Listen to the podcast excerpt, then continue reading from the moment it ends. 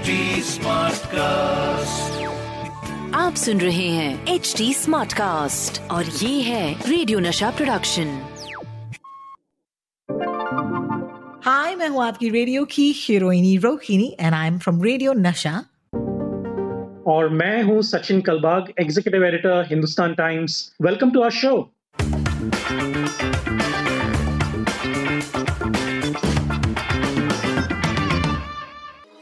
वैसे हर हफ़्ते व्हाट्सएप यूनिवर्सिटी में से मैं निकाल कर लेके आती हूँ। कुछ ऐसे व्हाट्सएप जो शायद आपको भी आए होंगे, मुझे तो आते ही हैं। जहाँ पर इनको देख के एक सेकंड के लिए मैं चौंक जाती हूँ और पूछती हूँ, यार is this even true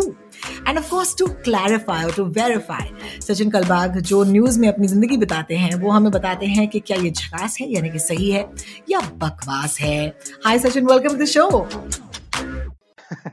आपने सही कहा कि मैं न्यूज़ में ही ज़िंदगी बिताता हूँ। प्रॉब्लम ये है कि मेरी वाइफ भी यही कहती है और सात महीने हो गए आप घर well. या सात महीने तुम घर पे हो लेकिन तुम्हारा जो लाइफ है वो हमारी जो पेट है उसके साथ ज़्यादा बीतती है और न्यूज़ के साथ तो so that is the complaint that she has so you are absolutely right चलिए अच्छी बात है कि आपकी ज़िंदगी व्हाट्सएप पर नहीं बीतती है। बिकॉज़ जो लोग अपनी ज़िंदगी व्हाट्सएप पर बिताते हैं sometimes of course could be misled right oh yes absolutely और देखिए व्हाट्सएप के जो डाउनलोड्स हैं पूरी दुनिया में वो ऑफ़ कोर्स इंडिया में सबसे ज़्यादा हैं। उसके बाद अमेरिका ब्राज़ील इस तीन कंट्रीज़ में ज़्यादा हैं। और अमेरिका इंडिया और Brazil coincidentally also have the world's largest uh, coronavirus positive cases so uh, of How course not- what an interesting Yeah, but I'm, of statistic. course I'm That not is making interesting. any I'm not making any scientific connection between the two connection but, लेकिन हाँ, है लेकिन- अब है तो है एक That's coincidence coincidence है। यू नो लास्ट वीक हमारे शो पर हमने डोनाल्ड ट्रंप की बात की थी कि कैसे उन्होंने कहा था हॉस्पिटल से निकलकर या ट्रीटमेंट के बाद that don't be afraid of Covid 19 don't let it dominate your life it's interesting क्योंकि हमने इसके बारे में काफ़ी यू नो विवाद किया। Lot of people you know heard that episode and we told them how we felt and this was our point of view कि ये थोड़ा सा इररिस्पांसिबल था coming from the you know head of state but what's also happened in the last couple of weeks is शायद आप तक भी ये व्हाट्सएप फॉरवर्ड पहुँचा होगा कि डोनाल्ड ट्रंप जो है वो एक हॉस्पिटल में है। He's on a ventilator and that image obviously you know raised a question mark in my head क्योंकि एक तरफ़ जब वो बाहर आ चुके हैं and he's actually fighting a presidential election it's highly unlikely कि आप डोनाल्ड ट्रंप को एक वेंटिलेटर पर देखेंगे so that was when of course मैंने कहा कि इस इमेज या इस व्हाट्सएप फॉरवर्ड की बात करनी चाहिए आई डोंट नो सचिन क्या ये फॉरवर्ड आप तक पहुँचा है बट ये न्यूज़ ज़रूर आप तक पहुँची होगी राइट बिल्कुल बिल्कुल बिल्कुल देखिए ये डोनाल्ड ट्रंप का जो न्यूज़ साइकिल चल रहा था डोनाल्ड ट्रंप और कोविड का। वो ऑलमोस्ट ट्वेंटी फोर आवर्स चल रहा था क्योंकि खुद डोनाल्ड ट्रंप जहाँ पे भी थे वहाँ से ट्वीट कर रहे थे और अपना खुद का अपडेट दुनिया को दे रहे थे without the help of his doctors और डॉक्टर्स के जो प्रेस कॉन्फ्रेंसेस आपने सुने होंगे वो सभी इतने एम्बिग्यूस थे। मतलब कुछ समझ में नहीं रहा था कि ये सच बोल रहे हैं गलत बोल रहे हैं झूठ बोल रहे हैं। और क्यों इस बात को छुपा रहे हैं कि वो नेगेटिव हैं या नहीं है? और सारे जो ट्रीटमेंट सारे जो थेरेप्यूटिक्स जो डोनाल्ड ट्रंप को दिए थे वो कितना हम्म। इफ़ेक्टिव था क्या हुआ था कैसा चल रहा है? इसमें कोई भी अपडेट्स कोई भी डॉक्टर से उनके खुद के डॉक्टर जो डॉक्टर शॉन कॉनली हैं व्हाइट हाउस के जो फिजिशियन हैं नेवी के ऑफिसर हैं और वो डॉक्टर हैं तो उन्होंने भी जो अपडेट्स दिए थे वो काफ़ी एम्बिग्यूस थे। और उसकी वजह से। दुनिया को पता नहीं चल रहा था कि ये पॉजिटिव है या नहीं है और हमें जो कन्वेंशनल विजडम बताती है यानी कि जो doctors including the World Health Organization और हमारी खुद की Indian Council for Medical Research ये कहती है कि अगर आप एसिम्टोमेटिक भी हैं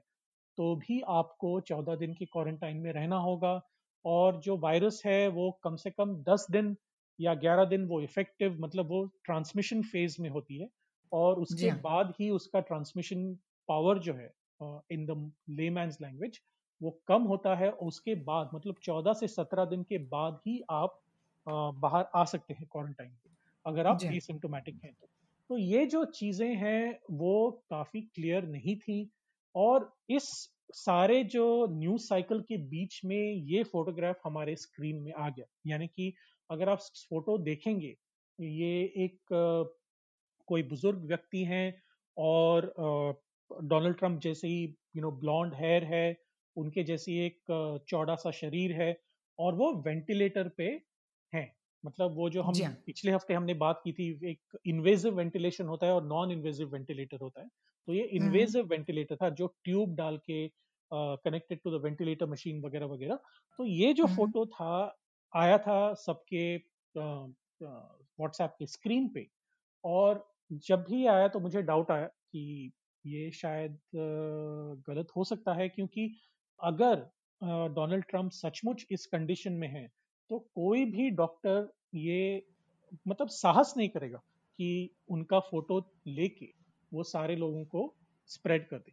पहली बात। दीजिए हाँ बिल्कुल बिल्कुल दूसरी बात यह है कि अगर आप अमेरिका के प्रेसिडेंट हैं तो अमेरिका के प्रेसिडेंट को मिलने से पहले आपका जो फ़ोन है वो चेक किया जाएगा सीक्रेट सर्विस जो है जो दुनिया की जानी मानी you know secret service agency है the United State Secret Service वो आपको अंदर जाने भी नहीं देगी। So all of this it will require the highest level of security clearance to even enter the hospital room where the american president is अगर आप जी हाँ। डोनाल्ड ट्रंप से अग्री करते हैं डिसएग्री करते हैं वो अलग बात है लेकिन वो अमेरिका के प्रेसिडेंट हैं। सो उस औहदे का जो एक स्टेटस होता है प्रेसिडेंट का तो वो स्टेटस की वजह से आप ये फ़ोटो शायद नहीं खींच पाएँगे। आप बाहर आएँगे तो आपका फ़ोन चेक किया जाएगा आप अंदर जाएँगे तो आपका फ़ोन चेक किया जाएगा। So that is a first एक एक ट्रिगर जो है एक हम कहते हैं कि जो फेक न्यूज़ ट्रिगर हमारे दिमाग में है तो वो हाँ। जाग उठा मेरे दिमाग में। दूसरी बात जो मैंने की वो बहुत ही सिंपल थी कि आप उसका स्क्रीनशॉट ले लें और जो भी जितने भी रिवर्स इमेज सर्च इंजिन हैं। तो उसमें आप वो फ़ोटो डालें और कंपेयर करें कि ये फ़ोटो किससे मिलता जुलता है। तो अ, ये भी यू नो दो मिनट की बात है। आप रिवर्स डॉट फ़ोटोज़ नाम के वेबसाइट पे जा सकते हैं। आप TinEye dot com photos reverse photo image में जा सकते हैं। गूगल का खुद का रिवर्स इमेज फ़ोटो सर्च है। वहाँ पे जा सकते हैं। तो आप सिर्फ़ अपना ये इमेज वहाँ पे अपलोड कीजिए और आपको सारे रिज़ल्ट वहाँ पे मिल जाएँगे। Because it has a very complex algorithm जो एनालाइज करता है कि इस फ़ोटो में क्या क्या ऑब्जेक्ट्स हैं और हमारे डेटाबेस में जितने भी फ़ोटोज़ हैं वो कौन से ऑब्जेक्ट से मैच करता है और they will give you the closest match so the one that I found for the closest match was actually stock picture जो एक फोटोग्राफर uh, ने खींचा था uh, एक स्टॉक इमेज कंपनी के लिए और वो वही है और ये काफ़ी ऑब्वियस था मेरे लिए कि ये जो बुज़ुर्ग व्यक्ति हैं वेंटिलेटर पे वो एक स्टॉक इमेज है to to represent you know people on ventilators ये कोई डोनाल्ड ट्रंप का इमेज नहीं था। किसी ने इसको मैनिपुलेट करके ब्लॉन्ड हेयर डाल के उसका उनका uh, शरीर वगैरह चौड़ा वगैरह करके वो वहाँ पे मैनिपुलेट करके सबको भेजा है। और ये again it was not very confusing to realise the truth because ये जहाँ से भी आया वो एक्चुअली चाइना uh, का वीबो सर्च इंजन था, जो वीबो सर्विसेज़ हैं जो चाइना का गूगल बोलते हैं हम तो वहाँ से आया था। और ओरिजिन चाइना से हुआ था तो मुझे लगा कि somebody from China must you know played this mischief this it was quite evident to me that is that's a completely fake story और मैंने चलिए तो ये डोनाल्ड ट्रंप तो नहीं थे। Can you imagine it was actually doctored image यानी कि जो ओरिजिनल बंदा था जो उस वेंटिलेटर पर थे यू नो एक्चुअली वो एक बुज़ुर्ग थे जो अनफॉर्चुनेटली कोविड 19 के एक काफ़ी सीरियस स्टेज में थे और इस फोटोग्राफ को एक्चुअली इन्होंने फोटोशॉप करके या यू नो जो भी आपके टूल्स होते हैं उसे लेकर उनके सर पर उन्होंने ये ब्लॉन्ड विग या ब्लॉन्ड बाल जो हैं बिठा दिए।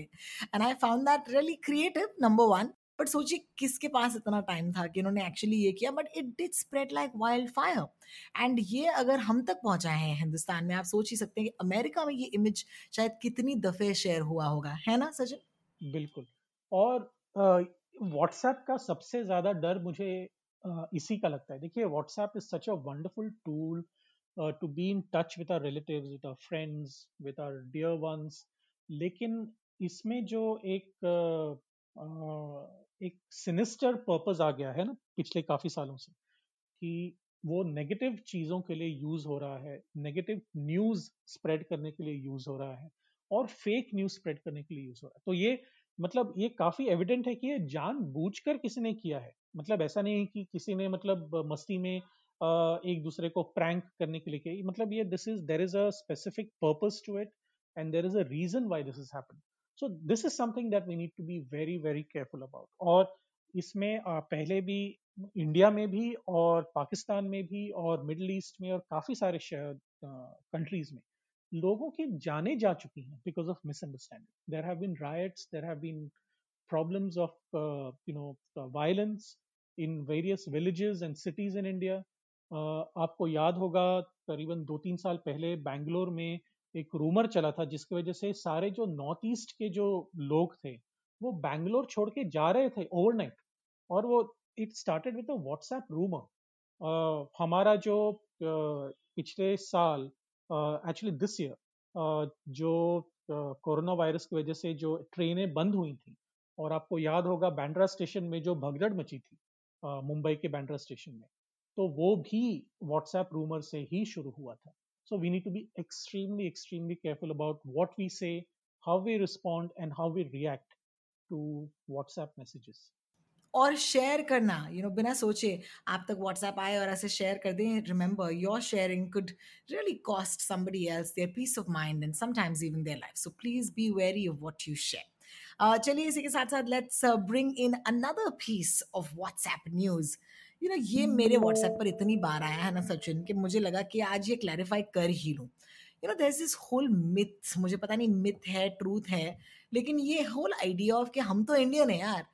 हमको कोविड हो ही नहीं सकता या फिर हम इतना मतलब दिन में आ, हमारे कंट्री में इतनी डस्ट है पोल्यूशन है हमारी इम्यून सिस्टम बहुत बड़ी है आ, या फिर बहुत बढ़िया है तो हम बाकी देशों के मुकाबले कोविड नाइन्टीन से लड़ सकते हैं। I just thought, let me dial this down a bit and let's talk about something very specific. Let's talk about mortality rate. अगर हम mortality rate की बात करें तो इंडिया की mortality rate, you know, touch wood, उतनी ज़्यादा नहीं है. But is there a link between the fact that we're Indians and the fact that are mortality rate is actually not too much अभी क्या ये एक रूमर है क्या एक WhatsApp you know fake forward है क्या कहेंगे आप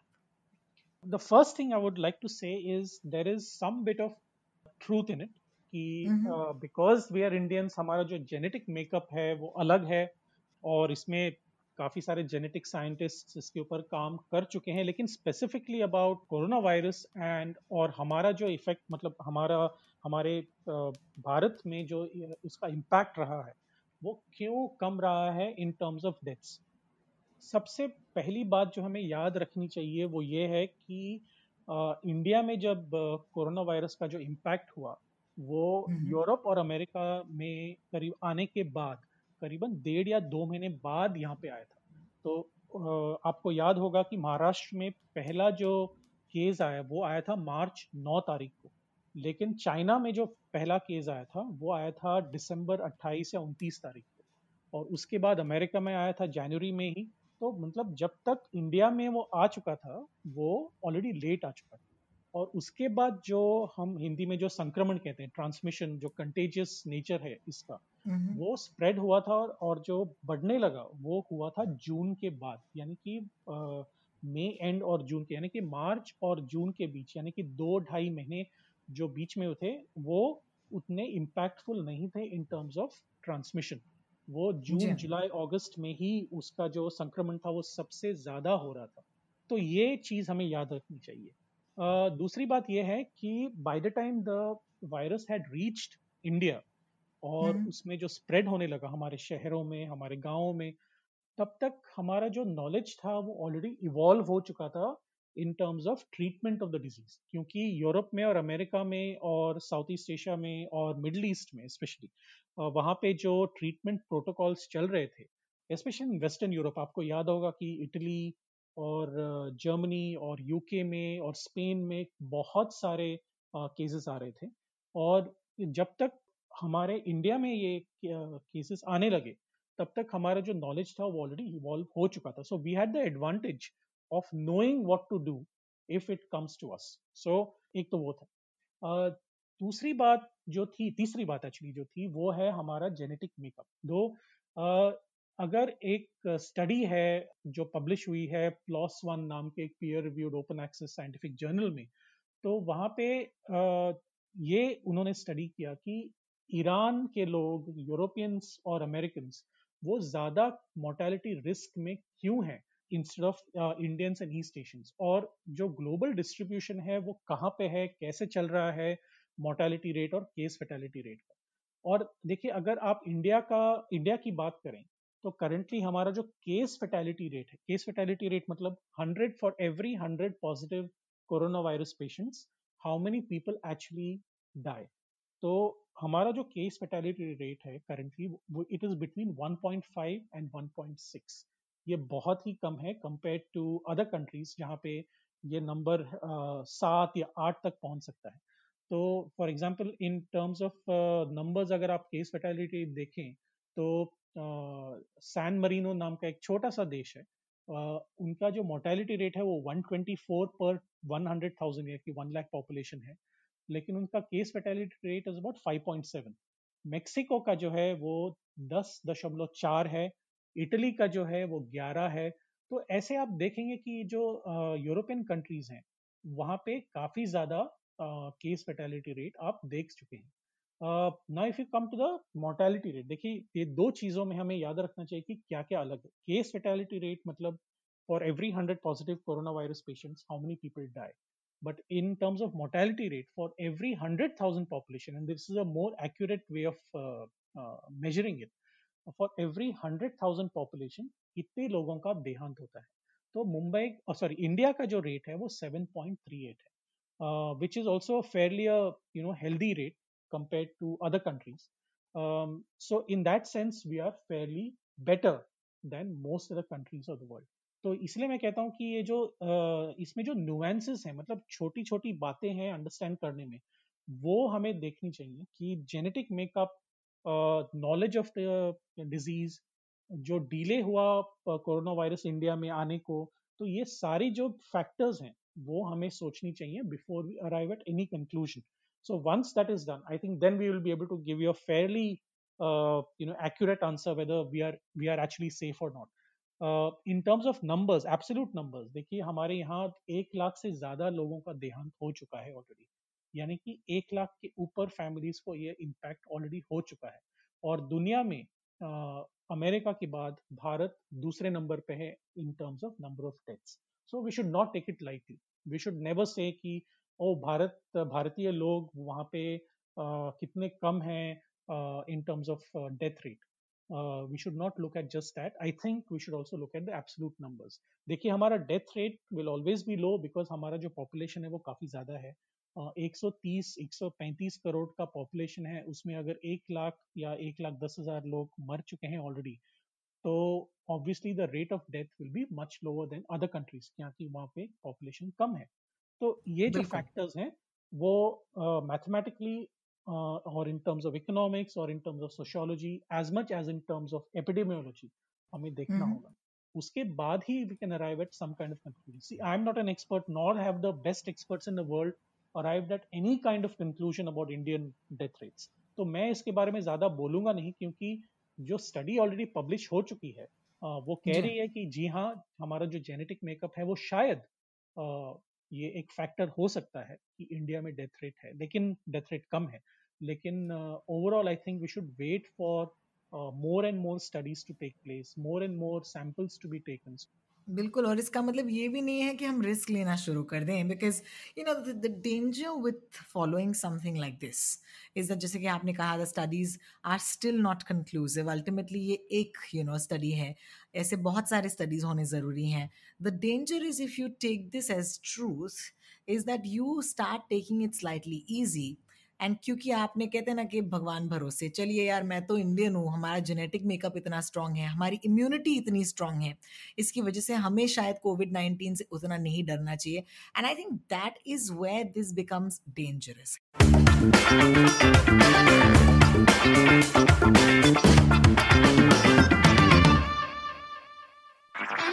आप सुन रहे हैं एच डी स्मार्ट कास्ट और ये था रेडियो नशा प्रोडक्शन एच स्मार्ट कास्ट